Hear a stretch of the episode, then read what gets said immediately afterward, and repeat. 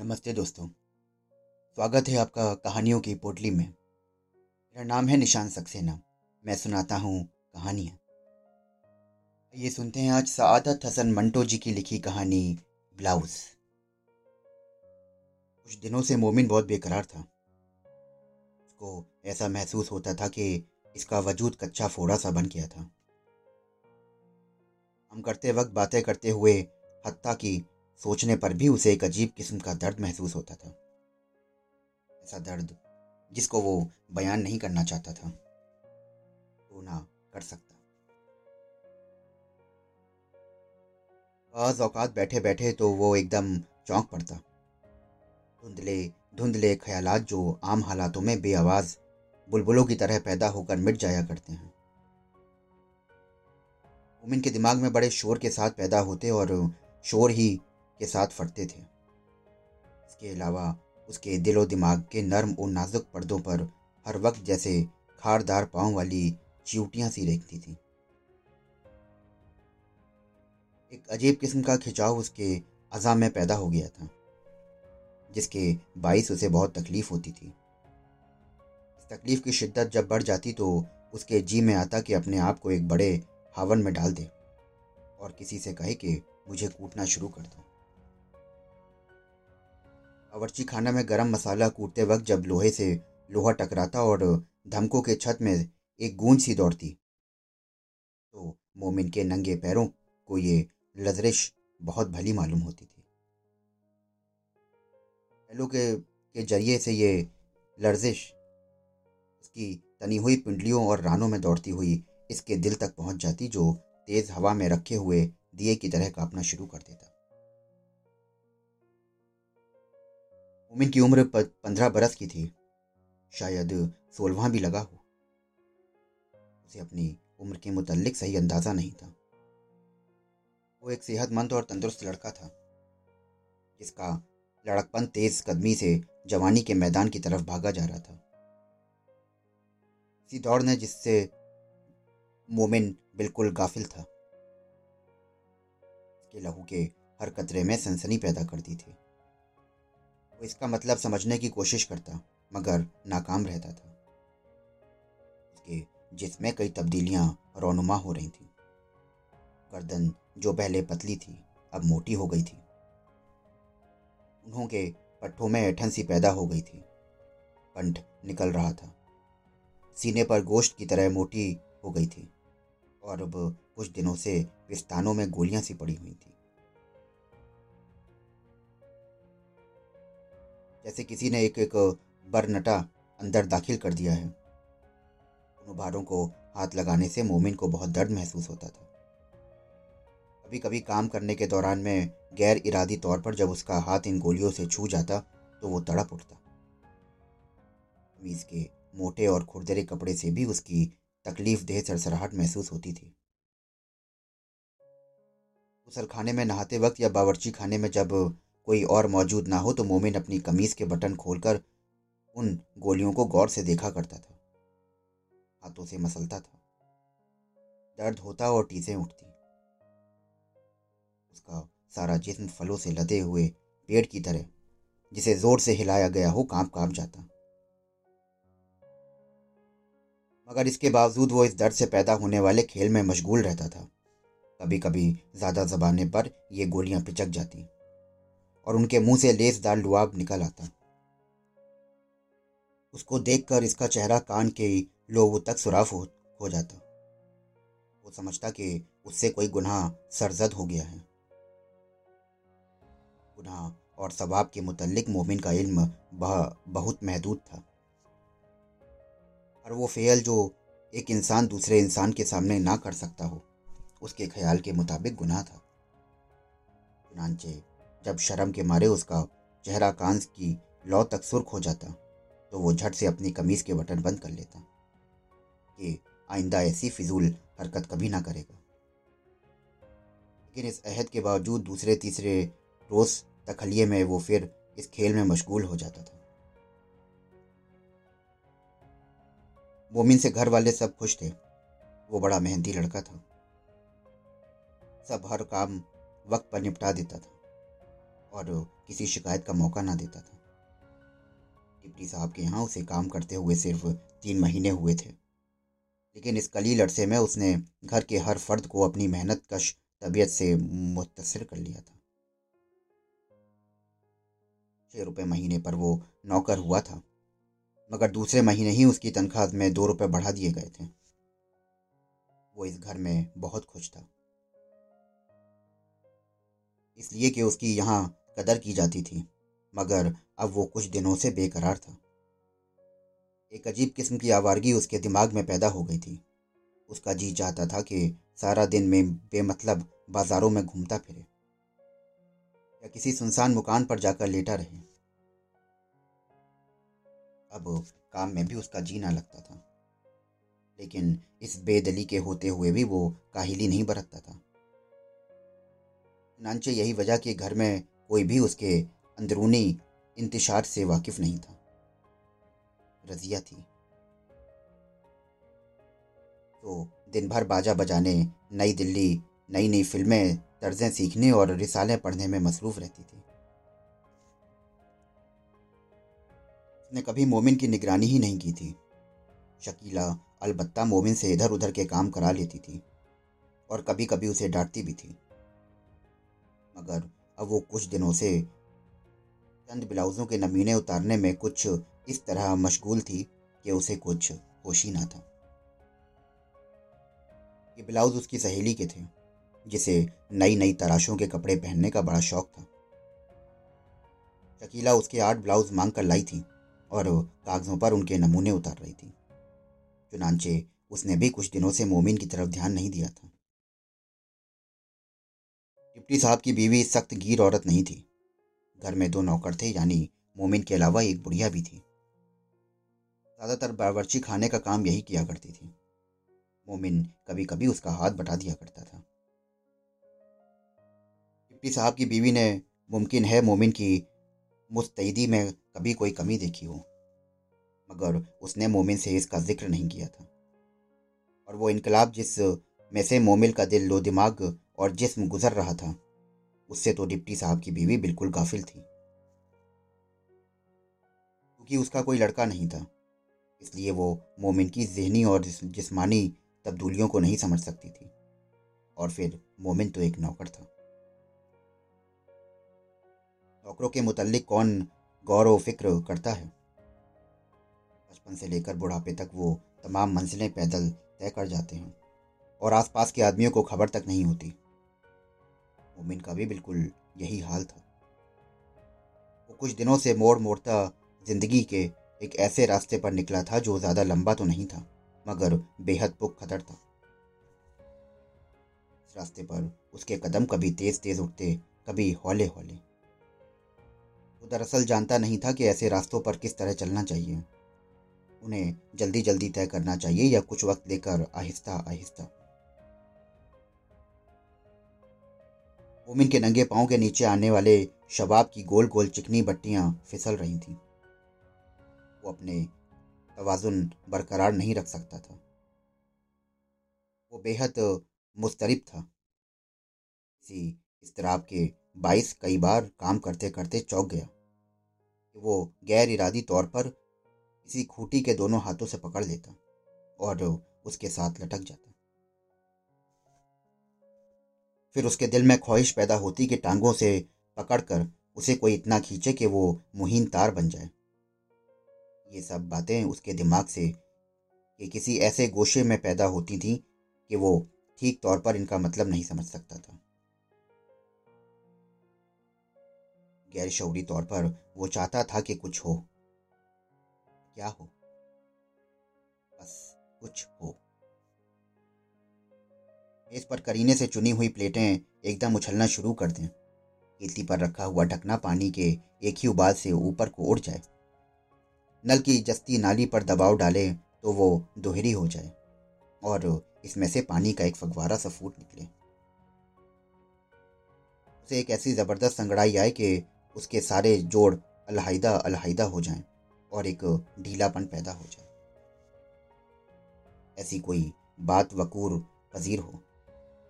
जो उसने पहले कभी ना देखी हो। मोमिन बहुत बेकरार था। तर्जिया नई फ़िल्में, तर्जें सीखने में मशगूल थी और शकीला कागज़ों पर ब्लाउज़ के नमूने उतार रही थी। और अब उसने ये काम ख़त्म कर लिया। वो नमूना, जो उसमें से सबसे अच्छा था, सामने रख कर अपने लिए उदी साटन का ब्लाउज़ बनाना शुरू किया। रजिया को भी अपना बाजा और फिल्मी गानों की कॉपी छोड़कर उसकी तरफ़ मुतवजा होना पड़ा। शकीला हर काम बड़े एहतमाम और चाव से करती थी। जब सीने पर रोने बैठती तो उसकी नशिस्त बड़ी पुर इतमान होती थी। अपनी छोटी बहन रजिया को तरह वो अफरा तफरी पसंद ना करती थी। एक एक टाका सोच समझ कर बड़े इतमान से लगाती थी, ताकि गलती का इम्कान ना रहे।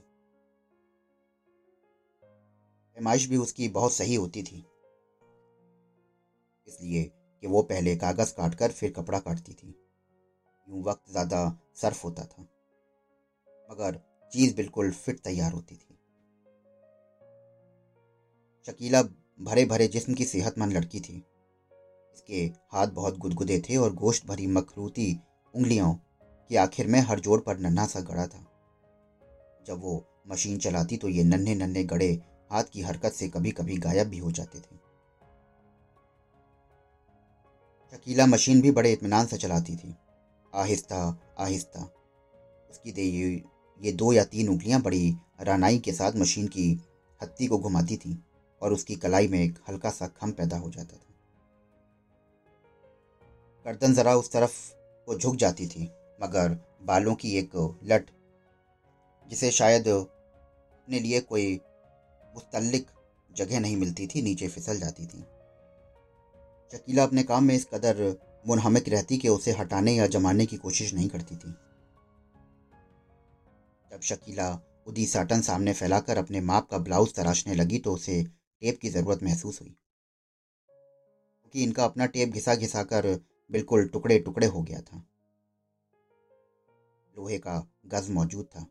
मगर उससे कमर और सीने की पैमाइश कैसे हो सकती थी? उसके अपने कई ब्लाउज मौजूद थे, मगर अब चूँकि वो पहले से कुछ मोटी हो गई थी तो इसलिए सारी पैमाइश दोबारा करना चाहती थी। मीज उतारकर उसने मोमिन को आवाज़ दी। जब वो आया तो इससे कहा, जाओ मोमिन, दौड़कर छः नंबर के से कपड़े का गज ले आओ। कहना शकीला बीवी मांगती हैं। मोमिन की निगाहें शकीला की सफ़ेद बनियान के साथ टकराईं। वो कई बार शकीला बीवी की ऐसी बनियाने को ऐसे बनियानों में देख चुका था, मगर आज उसने एक किस्म की झिझक महसूस की। उसने अपनी निगाहों का रुख दूसरी ओर फेर लिया और घबराहट में कहा कि, कैसा गज बीवी जी? शकीला ने कहा कि, कपड़े का गज। एक गज तो ये तुम्हारे सामने पड़ा है, ये लोहे का है, और दूसरा गज भी होता है जो कपड़े का बना होता है। जाओ। छः नंबर में जाओ और दौड़ के उनसे ये गज ले आओ। कहना, शकीला बीवी मांगती हैं। ये नंबर का फ्लैट बिल्कुल करीब था। मोमिन फ़ौरन ही कपड़े का गज लेकर आ गया। शकीला ने यह गज उसके हाथ से लिया और कहा कि यहीं ठहर जाओ। अभी वापस ले जाना। वो अपनी बहन रजिया से मुखातब हुई। इन लोगों की कोई चीज़ ज़्यादा देर तक अपने पास रख ली जाए तो वो बुढ़िया तकाजे करके परेशान कर देती है। इधर आओ ये गज लो। यहाँ से मेरा नाप लो। जिया ने शकीला की कमर और सीने का माप लेना शुरू किया तो उनके दरमियान कई बातें हुई। मोमिन दरवाजे की दहलीज में खड़ा, तकलीफ़ दे खामोशी से ये बातें सुनता रहा। रजिया, तुम गज की खींच कर माप क्यों नहीं लेती? पिछली दफ़ा भी यही हुआ था। तुमने नाप लिया और मेरे ब्लाउज का सत्यानाश हो गया। ऊपर का हिस्से पर अगर कपड़ा फिट ना आए तो इधर उधर बगलों में झोल पड़ जाते हैं। अरे तो कहाँ से लूँ? कहाँ ना लूँ? तुम तो अजब खसमसे में डाल देती हो। यहाँ का नाप लेना शुरू किया तो तुमने कहा ज़रा और नीचे ले लो। ज़रा छोटा बड़ा हो गया तो कौन सी आफत आ जाएगी? बोली, भाई वाह, चीज़ के फिट होने में सारी खूबसूरती है। सुरैया को देखो कैसे फिट कपड़े पहनती है। मजाल है कि कहीं शिकन पड़े। कितने खूबसूरत मालूम होते हैं ऐसे कपड़े। अच्छा छोड़ो। अब तुम माप लो। कहकर शकीला ने सांस के ज़रिए से अपना सीना फुलाना शुरू किया। जब अच्छी तरह फूल गया तो सांस रोक कर उसने घुटी घुटी आवाज़ में कहा कि, लो, अब जल्दी करो।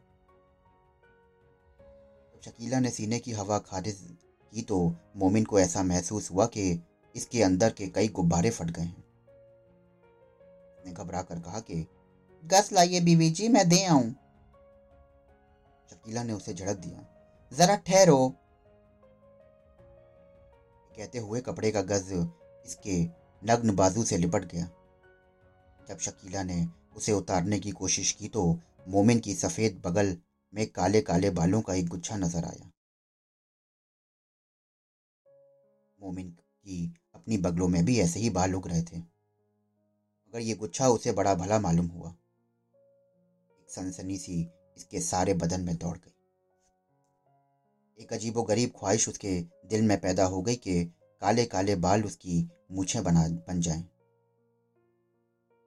बचपन में वो भुट्टे के काले और सुनहरे बाल निकालकर अपनी मूछें बनाया करता था। को अपनी बलाई होठ पर जमाते वक्त से जो सरसराहट महसूस होती थी, इस कम, किस्म की सरसराहट, इस ख्वाहिश ने उसके बलाई होठ और नाक में पैदा कर दी थी। शकीला का बाजू अब नीचे झुक गया था और उसकी बगल छुप गई थी।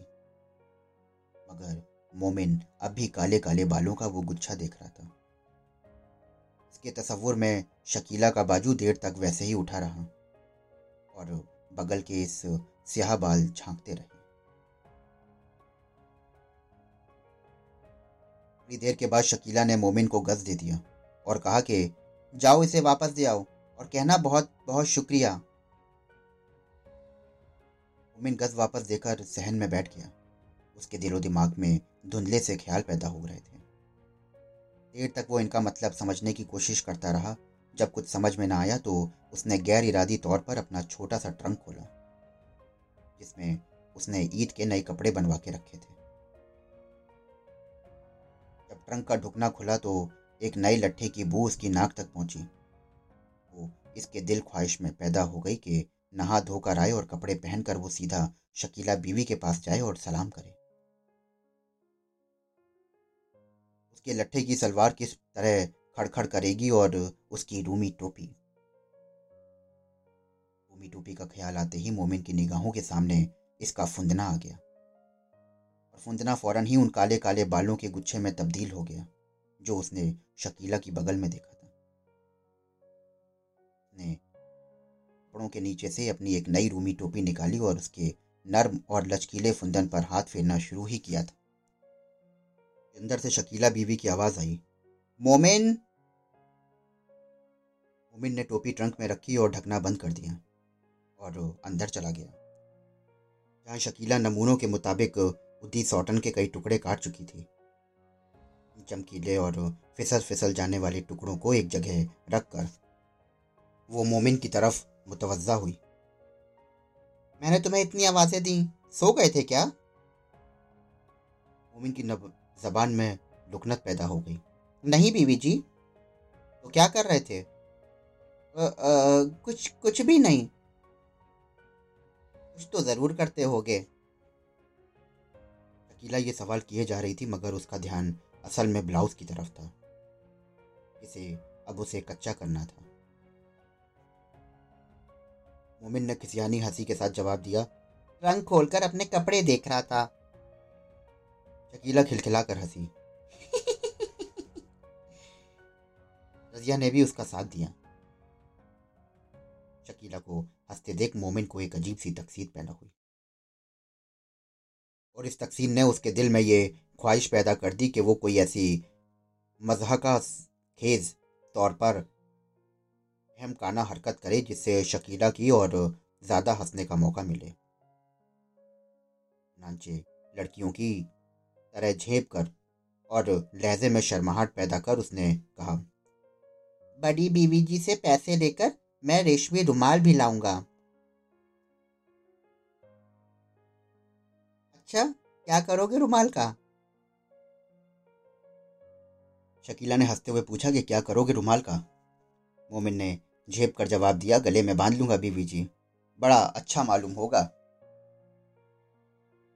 ये सुनकर शकीला और रजिया दोनों देर तक हंसती रहीं।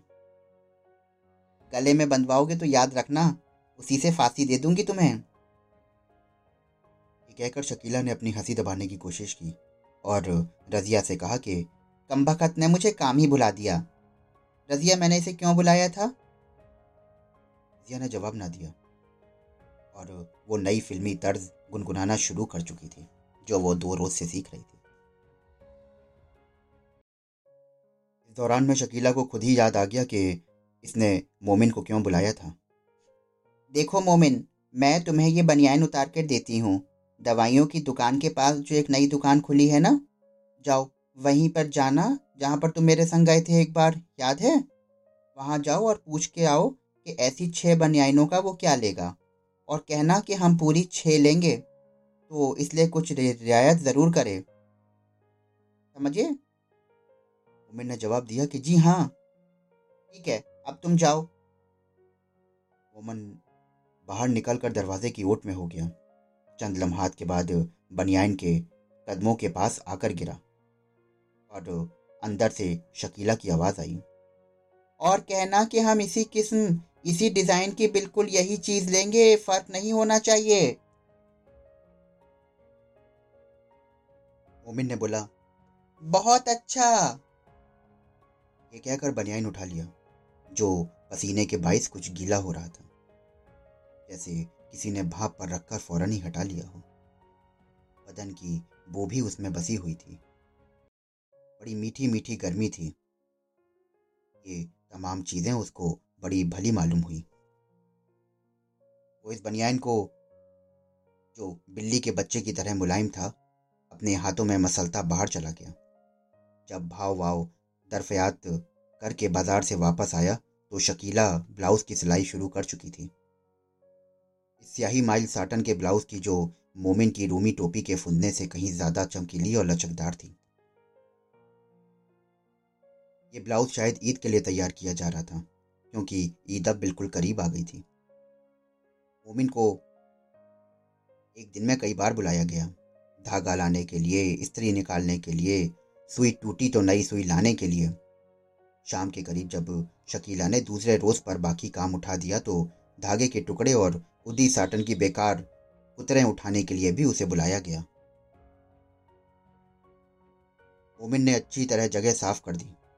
बाकी सब चीज़ें उठाकर बाहर फेंक दी, मगर उदी सॉटन की चमकदार कुतरें अपनी जेब में रख ली। बिल्कुल बेमतलब, क्योंकि उसे मालूम नहीं था कि वो उनका क्या करेगा। दूसरे रोज उसने जेब से कुतरे निकाली और अलग बैठकर उनके धागे अलग अलग करना शुरू कर दिए। देर तक वो इस खेल में मशगूल रहा। हत्ता की धागे के छोटे बड़े टुकड़ों का एक गुच्छा सा बन गया। उसको हाथों में लेकर वो दबाता और मसलता। लेकिन उसके तस्वुर में शकीला की वही बगल थी, जिसने में उसने काले काले बालों का छोटा सा गुच्छा देखा था। उस दिन भी उसे शकीला ने कई बार बुलाया। काली सॉटन की ब्लाउज की हर शक्ल उसकी निगाहों के सामने आती रही। पहले जब उसे कच्चा किया गया था तो इस पर सफ़ेद धागे के बड़े बड़े टांके जा बाजा फैले हुए थे। फिर इस पर स्त्री की गई, जिनसे सब शिकने दूर हो गई और चमक भी दो बाला हो गई। इसके बाद कच्ची हालत में ही शकीला ने उसे पहना रसिया को दिखाया। दूसरे कमरे में सिंगार मेज के पास जाकर आईने में खुद को हर पहलू से अच्छी तरह देखा। जब पूरा इत्मीनान हो गया तो उसे उतारा जहाँ जहाँ तंग या खुला था। वहाँ निशान बनाए और उसकी सारी खामियाँ दूर की। एक बार फिर पहन के देखा, जब बिल्कुल फिट हो गया तो उसकी पक्की सिलाई शुरू करी। उधर, दी साटन का ये ब्लाउज सिया जा रहा था और मोमिन के दिमाग में अजीबो गरीब ख्यालों के जैसे टांके से उतर रहे थे। जब उसे कमरे में बुलाया जाता और उसकी निगाह चमकीली साटन के ब्लाउज पर पड़ती तो उसका जी चाहता कि वो हाथ से छूकर उसे देखे। सिर्फ़ छूकर ही नहीं देखे, बल्कि उसकी मुलायम और रोईदार सतह पर देर तक हाथ फेरता रहे। अपने खुरदरे हाथ। उसने साटन के टुकड़ों से उसकी मुलायमी का अंदाज़ा कर लिया था। धागे, जो उसने इन टुकड़ों से निकाले थे और भी ज़्यादा मुलायम हो गए थे। जब उसने इनका गुच्छा बनाया तो दबाते वक्त उसे मालूम हुआ कि इनमें रबड़ सी लचक भी है। वो जब अंदर जाकर ब्लाउज को देखता और इसका ख्याल फ़ौरन उन बालों की तरफ़ दौड़ जाता जो उसने शकीला की बगल में देखे थे। काले काले बाल। क्या वो भी साटन की तरह ही मुलायम होंगे? ब्लाउज बिल आखिर तैयार हो गया। मोमिन कमरे के फर्श पर गीला कपड़ा फेर रहा था कि शकीला अंदर आई। कमीज उतार कर उसने पलंग पर रखी और इसके नीचे उसने उसी किस्म का सफ़ेद बनियान था, जिसका नमूना लेकर मोमिन भाव दरफयात करने गया था। उसके ऊपर शकीला ने अपने हाथ का सिला हुआ ब्लाउज पहना, सामने से हुक लगाए और आईने के सामने खड़ी हो गई। मोमिन ने फर्श साफ़ करते करते आईना की तरफ़ देखा। ब्लाउज में अब जान सी पड़ गई थी। एक दो जगह वो इस कदर चमकता था कि मालूम होता था कि साटन का रंग सफ़ेद हो गया है। शकीला की पीठ मोमिन की तरफ़ थी। इस पर रीढ़ की हड्डी की लंबी झुर्री। ब्लाउज फिट होने के बाईस अपनी पूरी गहराई के साथ नुमाया थी। मोमिन से रहा ना गया, चुनाचे उसने कह दिया बीवी जी, आपने तो दर्जियों को भी मात कर दिया। शकीला अपनी तारीफ़ सुनकर खुश हुई, मगर वो रजिया की राय तलब करने के बाद बेकरार थी। इसलिए वो सिर्फ़ अच्छा सिला है ना, कहकर बाहर दौड़ गई। मोमिन आईने की तरफ़ देखता रह गया। इसमें ब्लाउज का स्याह और चमकीला अक्स देर तक उसके सामने मौजूद रहा। रात को जब वो इस कमरे में सुराही रखने के लिए आया तो इसने खूटी पर लकड़ी के हैंगर में उस ब्लाउज को देखा। कमरे में कोई मौजूद न था। चुनाचे आगे बढ़ उसने पहले उसे बड़े गौर से देखा और फिर डरते डरते उस पर हाथ फेरा। ऐसा करते हुए उसे ये महसूस हुआ कि कोई उसके जिस्म के मुलायम रोए पर हौले हौले बिल्कुल हवाई लम्स की तरह हाथ फेर रहा है। रात को जब वो सोया तो उसने कई ऊट पटांग ख्वाब देखे। डिप्टी साहब ने पत्थर के कोयलों का एक बड़ा ढेर उसे कूटने को कहा।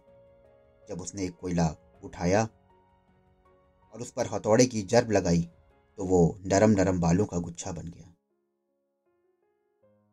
ये काली खांड के महीन महीन तार थे, जिनका गोला बना हुआ था। ये गोले काले रंग के गुब्बारे बनकर हवा में उड़ने शुरू हो और बड़ी ऊपर जाकर ये फटने लगे। फिर आंधी आई और मोमीन की रूमी टोपी का फुन्ना कहीं गायब हो गया। वो फुन्ने की तलाश में निकला। देखी और अनदेखी जगहों पर घूमता रहा। नए लट्ठे की बूबी कहीं से आना शुरू हुई। फिर ना जाने क्या हुआ, एक काली साटन के ब्लाउज पर इसका हाथ पड़ा।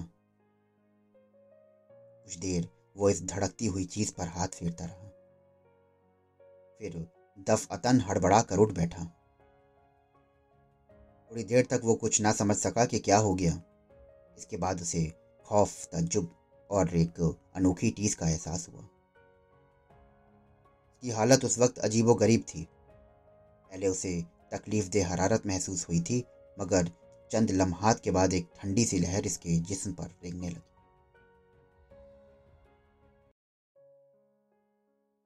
दोस्तों, अभी आप सुन रहे थे सआदत हसन मंटो जी की लिखी कहानी, ब्लाउज। आपको ये कहानी कैसी लगी, हमें ज़रूर बताएँ। हमसे जुड़ने के लिए हमारे डिस्क्रिप्शन बॉक्स में हमारा इंस्टा और मेल आईडी दिया हुआ है। हमें इंतज़ार रहेगा आपके कमेंट्स का। अगर आप ऐसी ही कहानियाँ सुनना चाहते हैं तो हमारे चैनल को फॉलो करिए, सब्सक्राइब करिए। मैं फिर मिलता हूँ आपसे एक और कहानी के साथ। शुक्रिया।